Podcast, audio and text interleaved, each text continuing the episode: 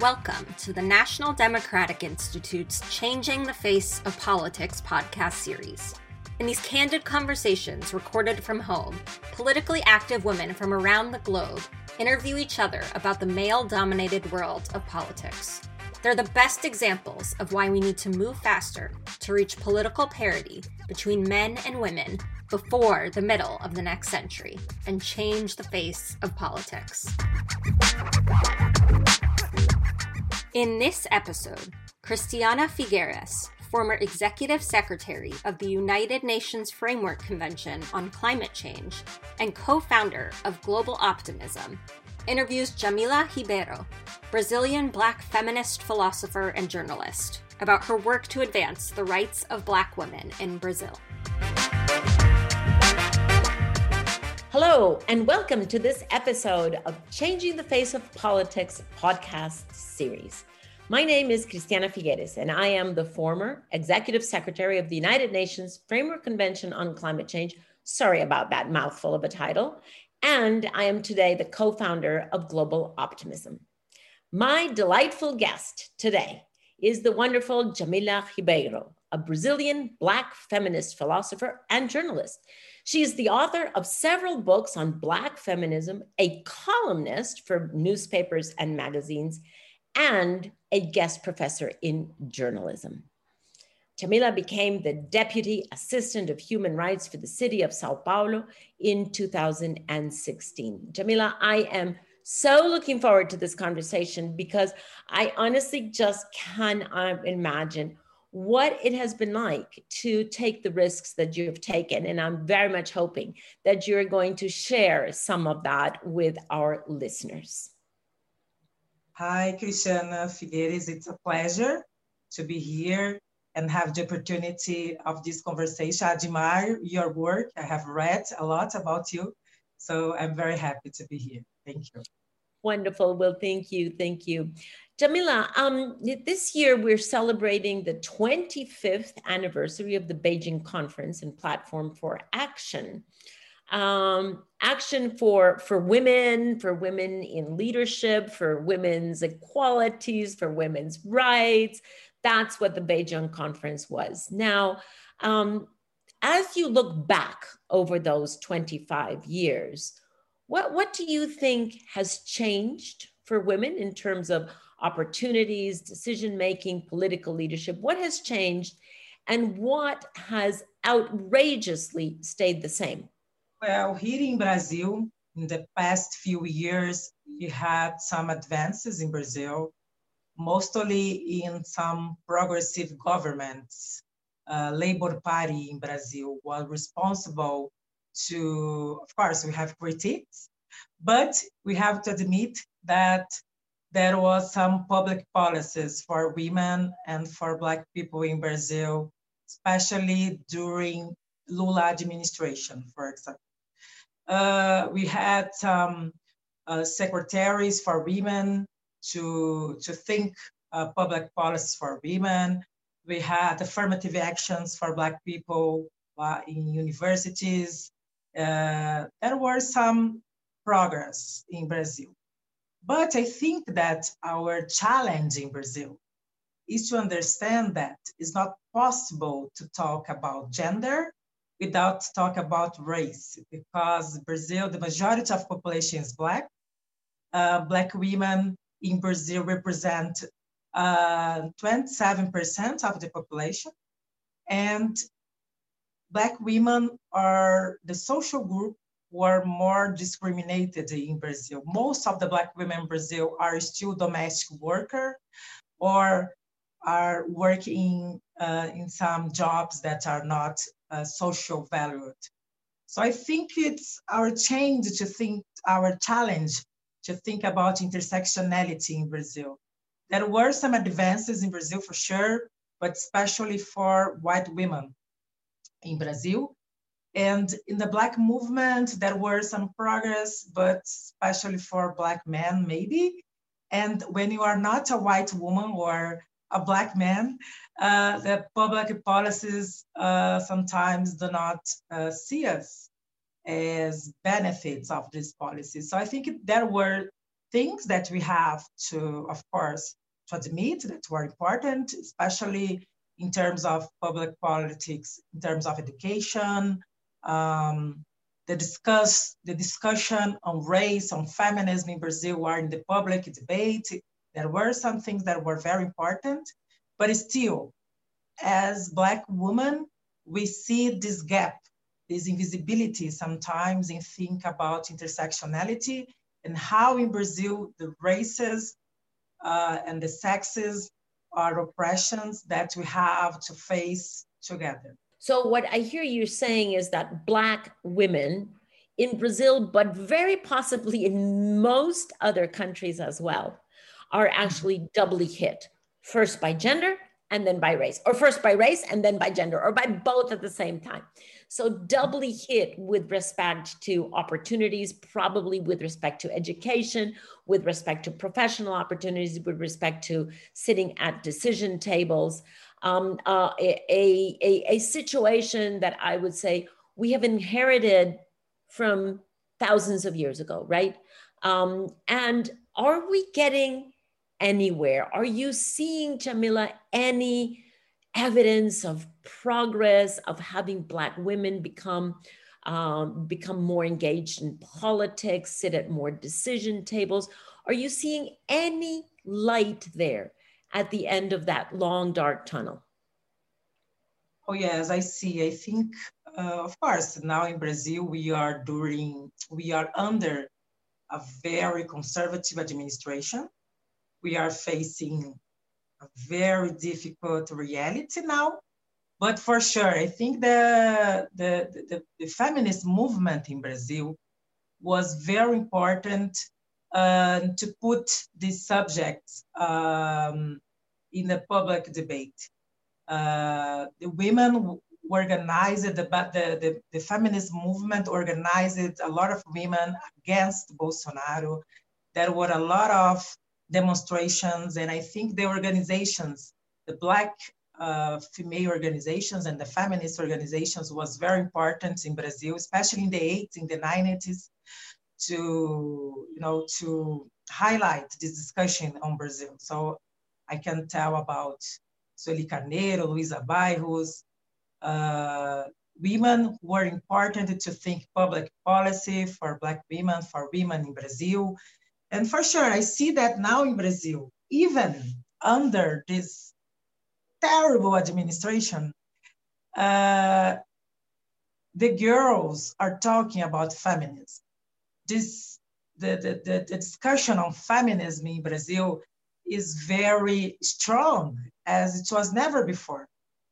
We see a lot of young girls in schools organizing themselves and in universities in uh, poor neighborhoods in Brazil, women that are together uh, organizing themselves to think, um, you know, how, how to discuss these subjects in their communities. So I think it's very important to value this work of these women in communities, in favelas, because usually we see favelas, the slums, these kind of places in, in Brazil only through this perspective of the absence.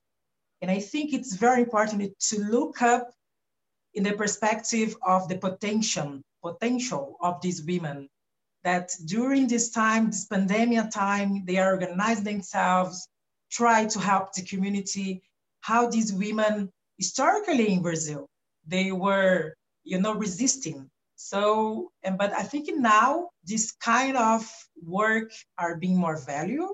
I think that the, the feminist movement underst- understood that the is not about is not only about academia, it's not only about some certain groups of women. I think now in Brazil, we are being able to, to recognize that it's uh, it's a movement that is spread and how it is important in a huge country as Brazil is. It's a huge country, 200 million people, and how it's important to look up to Quilombola women. I publish a book written by 18 Quilombola women how it's important to learn from indigenous women, how it's important to learn from these women who live in small cities. So I think for me now, the light that I see is the diversity of the feminist movement and how it's important to recognize it. Emerging, finally emerging. I'm very taken, Djamila, about your um, very crystal clear differentiation between seeing uh, life through the absence of or seeing life in politics through the potential of two very different perspectives and I'm, I, I'm very interested in that and i think our listeners would be interested also in in understanding that difference but understanding it through your personal eyes Djamila. And i would love to invite you to tell us a little bit about your story. When did you recognize your potential to step into um, into the political role that you're playing, the um, influential role that you're playing, both academically as well as politically as a journalist. When tell us a little bit about where you were born, what your family life was like, and what was the moment or the moments in which you the light went on for you and you said, "Wow, here am I. I have a potential to step into this challenge." Well, I was raised in a family, uh, in a black family. My father was worked in the port in a small city. It's not so small. It's in the um, seaside of São Paulo. Is uh, my mom was a, a housekeeper, but before marrying my father, my mother was a domestic worker, and my grandmother was also a domestic worker, and before then, uh, they were enslaved. So in Brazil, the, the, the, the, cycle of domestic working in the, for Black women is a reality. And the cycle of domestic work was breaking in my generation. And my father, um, he was an activist. Um, he was very out, he, he had a lot of awareness on Black issues in Brazil.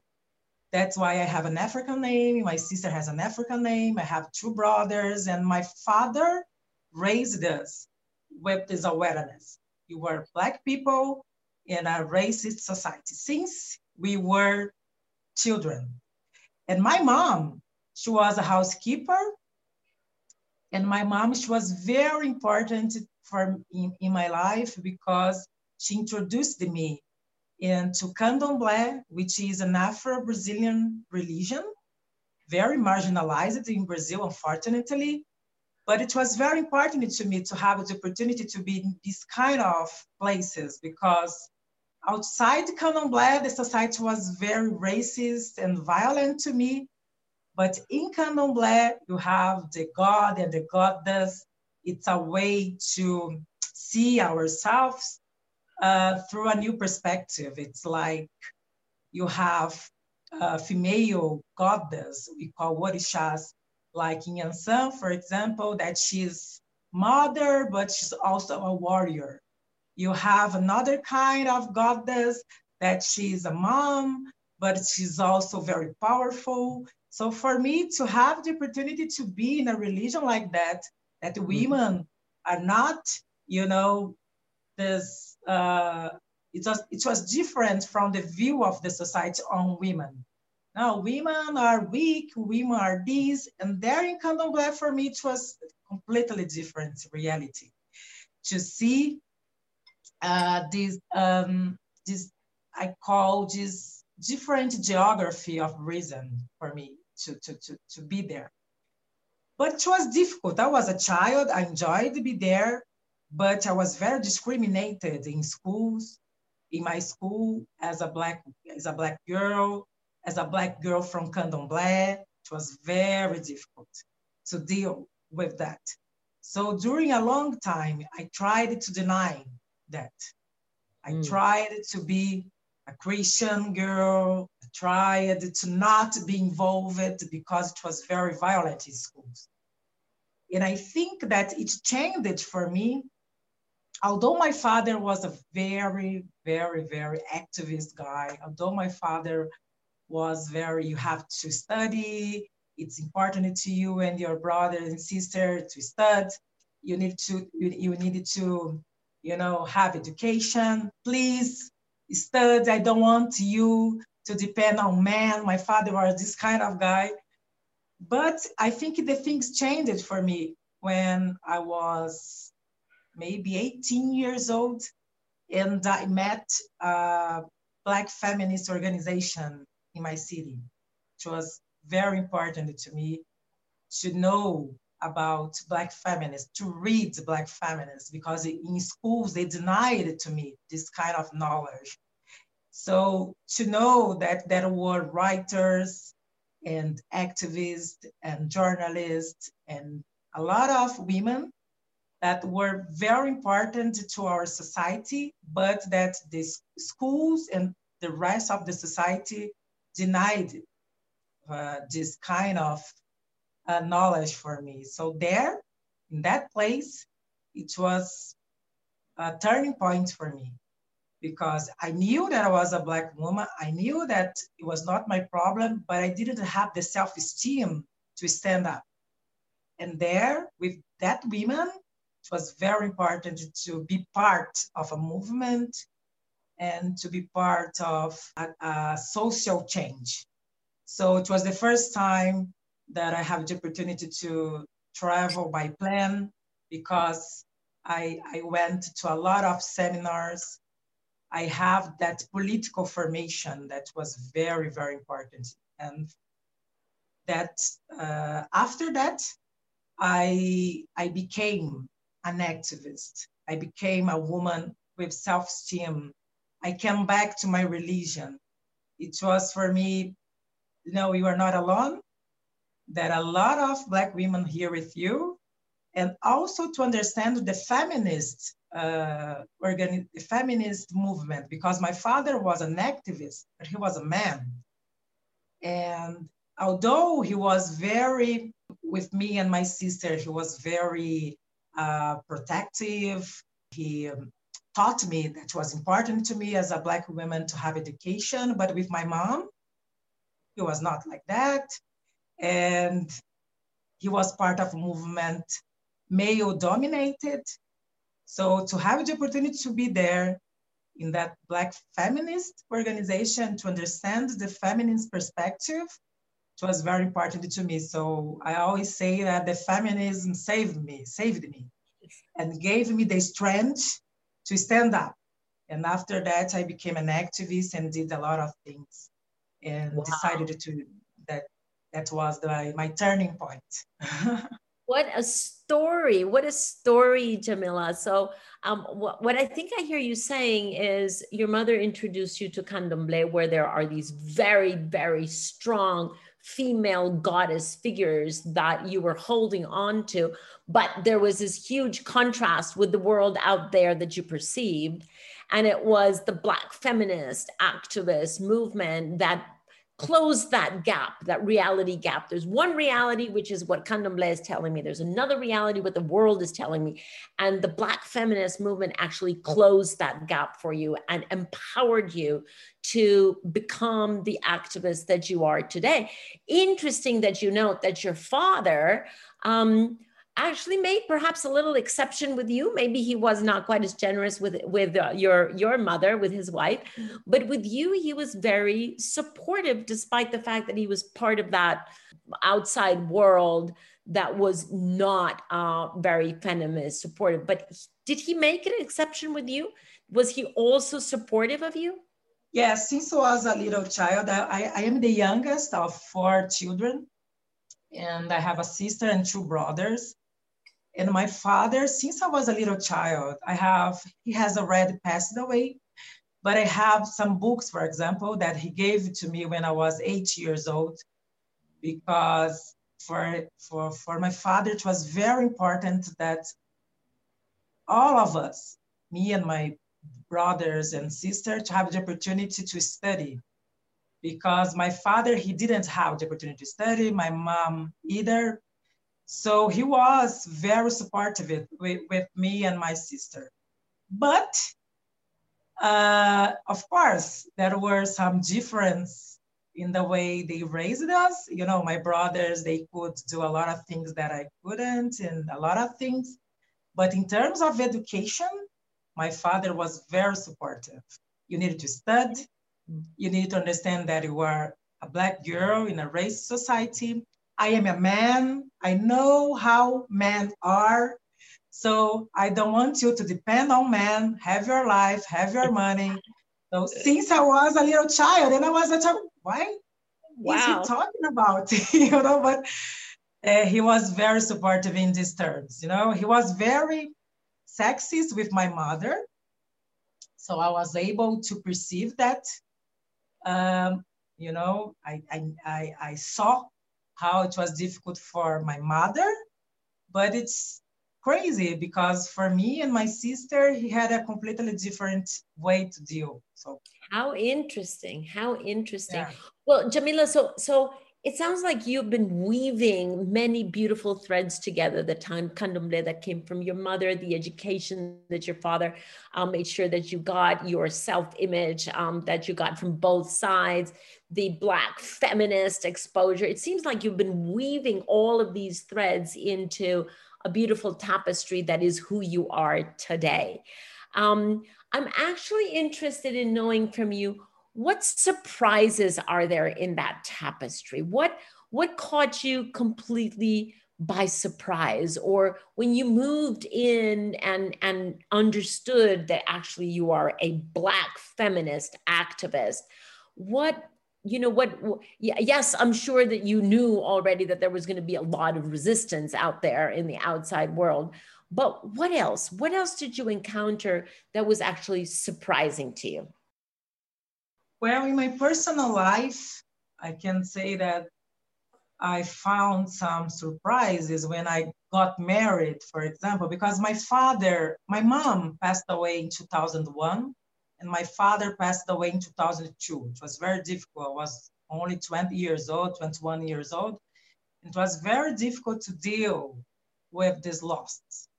So I had to work. I, I, was already working, but I had my brother and my sister. It was very difficult. And after that, I met um, a guy and we started dating. And after that, I, we married. I got pregnant, a lot of things. And I I didn't finish my education, my, my, uh, my college.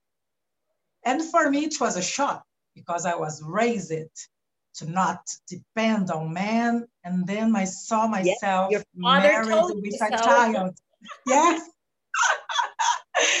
and I was that, oh my God, I, I want to study. Of course, I, I have a daughter. She's a wonderful teenager. She is 16 years old. She's an amazing girl. But at that time, for me, I was 25 years old with a baby, and I was not feeling, you know, fulfilled. I was not feeling, wow, that's it. For me, it was that's it. No, I is that I, all? I wanted, is that all? I wanted more. And was for it, and it was very difficult to deal with the prejudice on motherhood because when my daughter was three years old, I decided to study. And I was working there in, my, in the city that I lived, Santos, and I found out that was a campus of the Federal University of São Paulo. And I, I always loved philosophy because my father, he used to read for me, to give books. And I remember, and I was there working, and I was there in the internet, looking at some things, and uh, wow, there is a new campus. Oh, there is philosophy, and I I decided to try, and I I did the tests at the time, and my husband at the time I didn't tell him because I knew that it was be a problem and turns out that I got in. And for me was like, oh my God, and now I got in. My daughter is three years old. I live in a city. The campus is in another city. It's in Sao Paulo. What I'm going to do? So that time I needed to face um, a lot of prejudice because my husband was not so supportive. Um, my parents uh, were not here anymore. It was very difficult to me. How I am going to do that? And people, you know, oh, yes, you prove that you are intelligent, but you are not going to the college. You have a daughter. You're not. Your daughter needs you. The call. The campus is in another city. Oh, are you going to abandon your daughter with her father? This kind of thing. So it was very difficult to me at that guilt time, but at I decided guilt trip, guilt, guilt, guilt. But I decided to go, and it was the best choice of my life. But at the same time, it was very difficult to deal with all that things. And but I decided to face, and then my daughter uh, to, to stay away from my daughter. It was difficult at that time but at the same time, I decided to break the cycle of my family. My mom haven't the opportunity to study. My grandmother, I decided to break that cycle. So for me, it was very important to do that. But when I went to the, to the university, it was another shock. You know, I studied philosophy. So it is a very white, male dominated area and I wanted to study uh, female philosophers. So it was very difficult to deal with the academia. In, that in Brazil, it's very Eurocentric. And I decided to study Simone de Beauvoir. And I remember when I asked the professor, ah, I want to study Simone de Beauvoir. What do you think?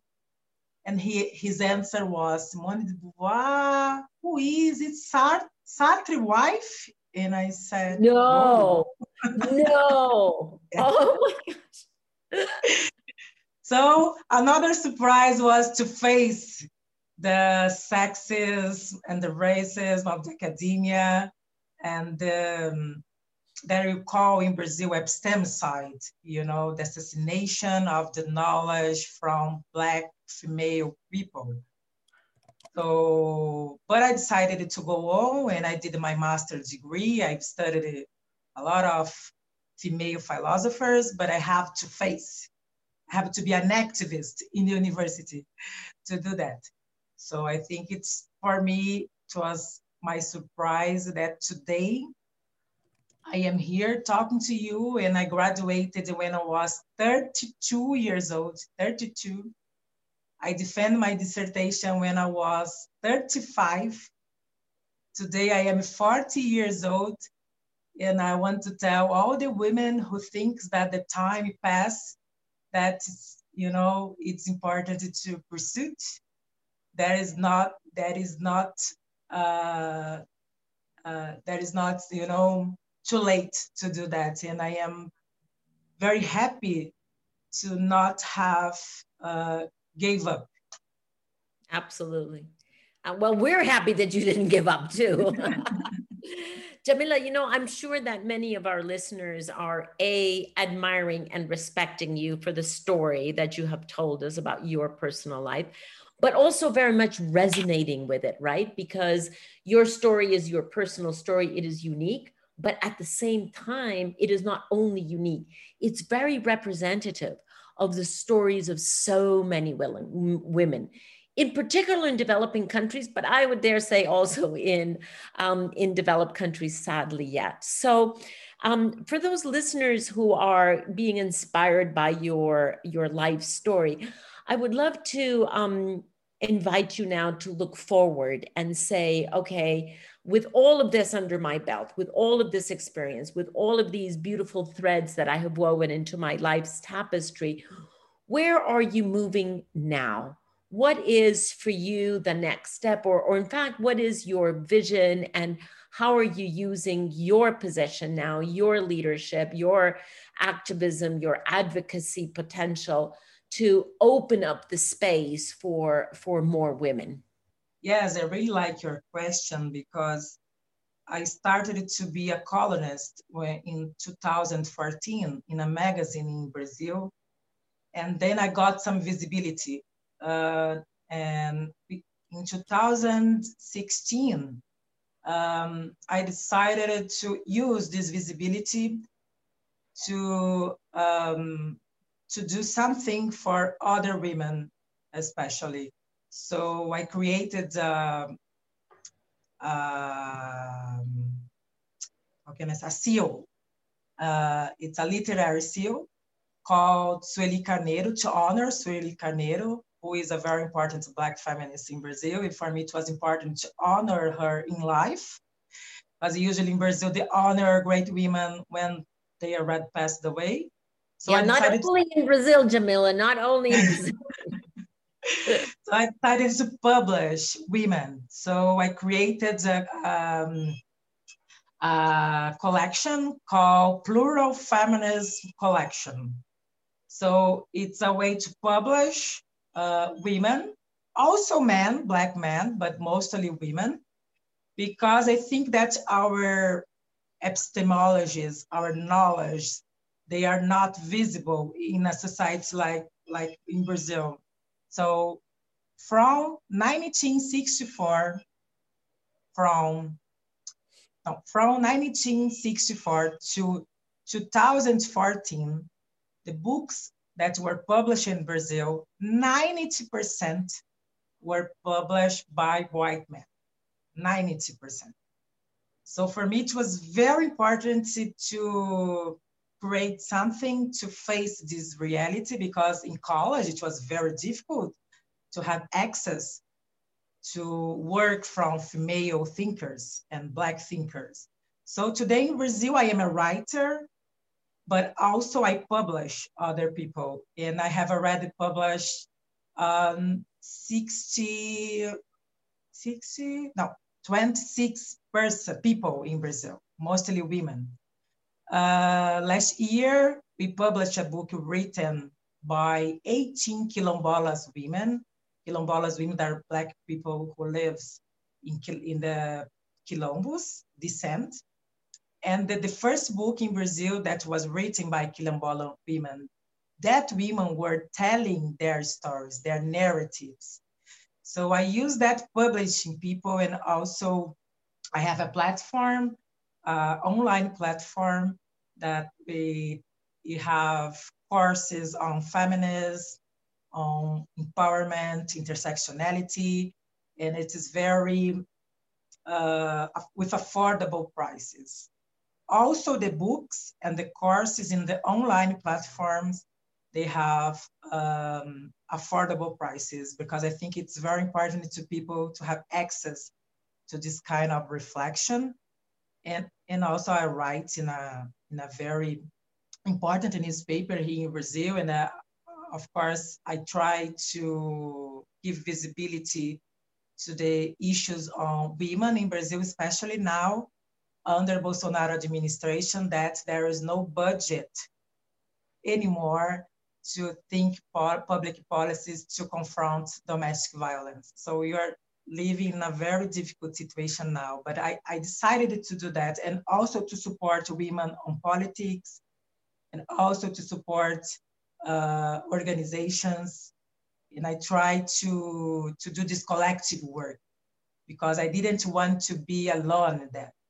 It's, for me, it is, doesn't make sense to be alone.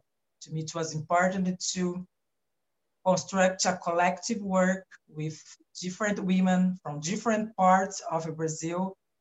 But in, in this market, in editorial market in Brazil, that's very elitist, and to publish women who is not graduated, but also to publish women who are PhD, and also to publish women who lives in rural areas.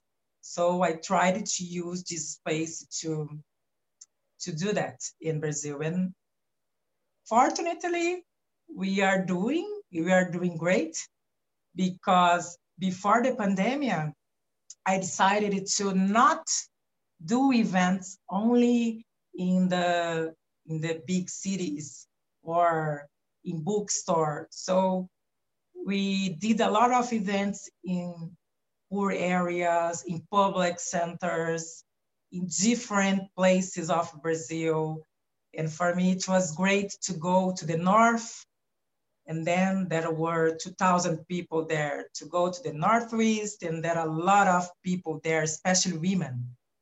And how a lot of women who write for me, because I receive a lot of letters and people who write for me and say, Oh, I decided to come back study now I read the book. Now I know who was Lélia Gonzalez. I know who was Luiza Bairros. I know there were a lot of women doing a great work in Brazil. So I decided to, to do that, to, to register our history, our mm-hmm. narrative.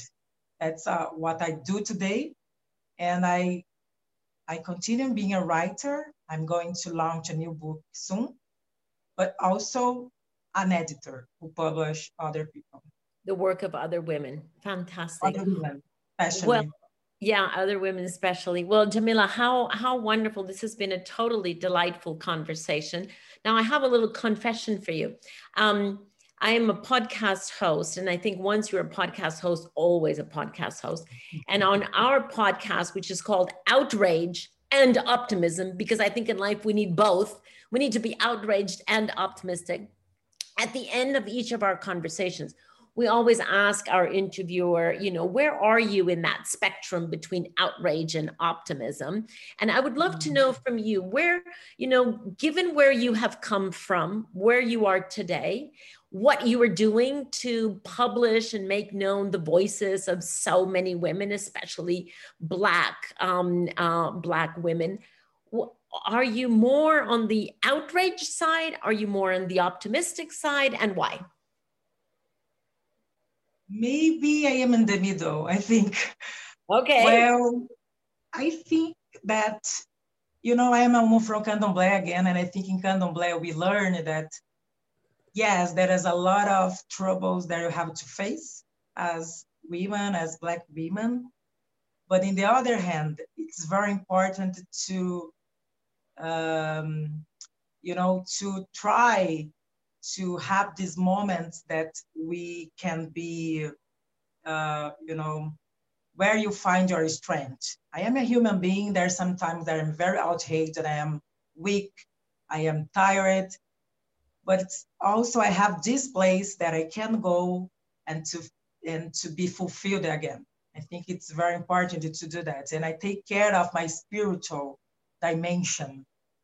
And I think it's very important to me to do that because to live in this society, in this craziness that we are facing here in Brazil, with this president, a lot of people dying, the, this pandemic time, I think it's very important to have this time, you know, to go there and to think and to receive all the blessing from the yeah. Orishas and to come back to the war again. You know. I think it, yes. for me, I think I, I, am always in this side. And, and in the other hand, I think, yes, it's difficult. Yes. Our, uh, my ancestor also had to face difficult times. But because a lot of my ancestor didn't get, give up, that's why I'm here today. So I think it's, as I have a, as I, I am a mother, I think it's important also to go on to not break this cycle. You know, when I have to rest, I take a rest. When I have to breathe, I take a breath. But I think it's like um, ancestor, it's compromising, I guess, to, to of course, to, to, to understand that I am a human being, that I, I, I need my time, but in the other hand, yes, it's difficult but we needed to go. I think it's um, to think in the candomblé cycle, it, it, makes sense for me. So yes, I am angry, but also I, I think the happiness is important to us as an activist. And you think sometimes that you don't have the right to be happy, you don't have the right to be loved, that you don't have to be taken care of. And as a black woman, I say to them, no, it's important to take care of yourself. It's important to be in places that you are going to be loved. And when I say that, not by a man only, I say by our comrades, it's important to be in places that yes you are a human being that need to that need to be you know loved. Uh, because usually we think that you have to save the world and not take care of ourselves. No we have to take care of everybody but who take cares of people who take cares? Exactly. So i think it's important to find this balance yes. between outrage and optimism, optimism. and um, how to balance all these things. Well that's a beautiful beautiful um, vision. Thank you so much. Um, it has truly been a delightful conversation. Thank you so much to you Djamila ribeiro brazilian black feminist philosopher journalist writer and a self-defined platform for the voices of so many other women thank you so much for today's conversation thank you so much i really enjoyed it mm-hmm. Thank you for listening to this episode of the Changing the Face of Politics podcast series. To learn more about the series and NDI's initiative, please go to NDI's website at ndi.org.